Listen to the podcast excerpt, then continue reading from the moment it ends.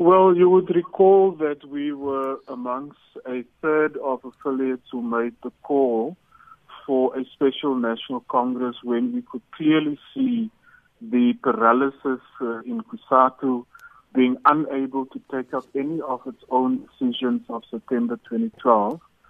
And uh, we had hoped that by the time the Special National Congress would be convened, NUMSA would be um, party to the discussions on how do we um, take the Cosatu in a direction of its origins. Unfortunately, that was not to be, and you would know now the outcome of the Special National Congress. Does this mean then that you'll be dropping the legal uh, case that is pending on the exclusion of NUMSA from COSATU at this point?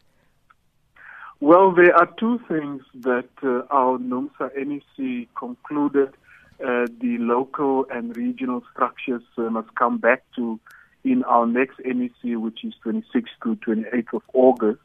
The first one is we had written an appeal for NUMSA's admission uh, to the November National Congress. And the second one, as you pointed out, the, the court case.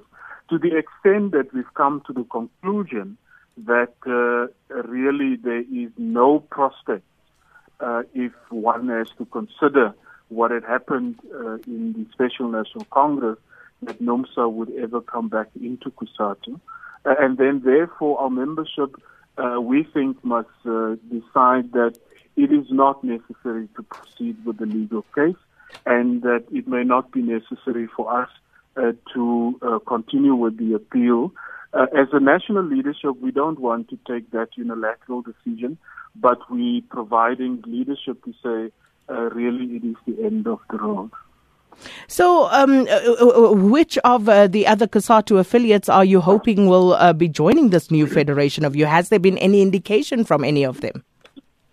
Well, there are three processes and a program um, that will crystallize who is to be pursuing um, this platform. The first one is that uh, we would be convening provincial workers' summits of uh, uh, workers and shop stewards uh, inside and outside of COSATU, unions inside and outside of COSATU, to talk about the future of the labor movement. And I think there's a contextual issue. The issue really is that for 30 years, COSATU could not implement its resolution to bring about the unity of workers in this country. 70% of workers in the um, formal and informal sectors of the economy are not unionized. And we've not been able to climb that particular mountain. The second issue is bringing um, the Joint National Executive Committee uh, meeting of all of those unions that um, have been calling for the Special National Congress but did not succeed. And then finally, the National Workers Summit uh, to talk to the labor uh, movement in South Africa. Mm. But COSATU is the biggest labor federation in the country, and, and, and you were part of COSATU uh, for all that time when they failed uh, to implement uh, all of these changes for the betterment of workers, as you state.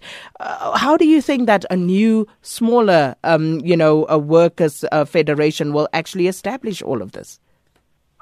The critical issue, and it's not just COSATU, it is NACTU, it is FEDUSA, it is CONSAWU, who had collectively not been able uh, to um, unify workers across different sectors of the South African economy.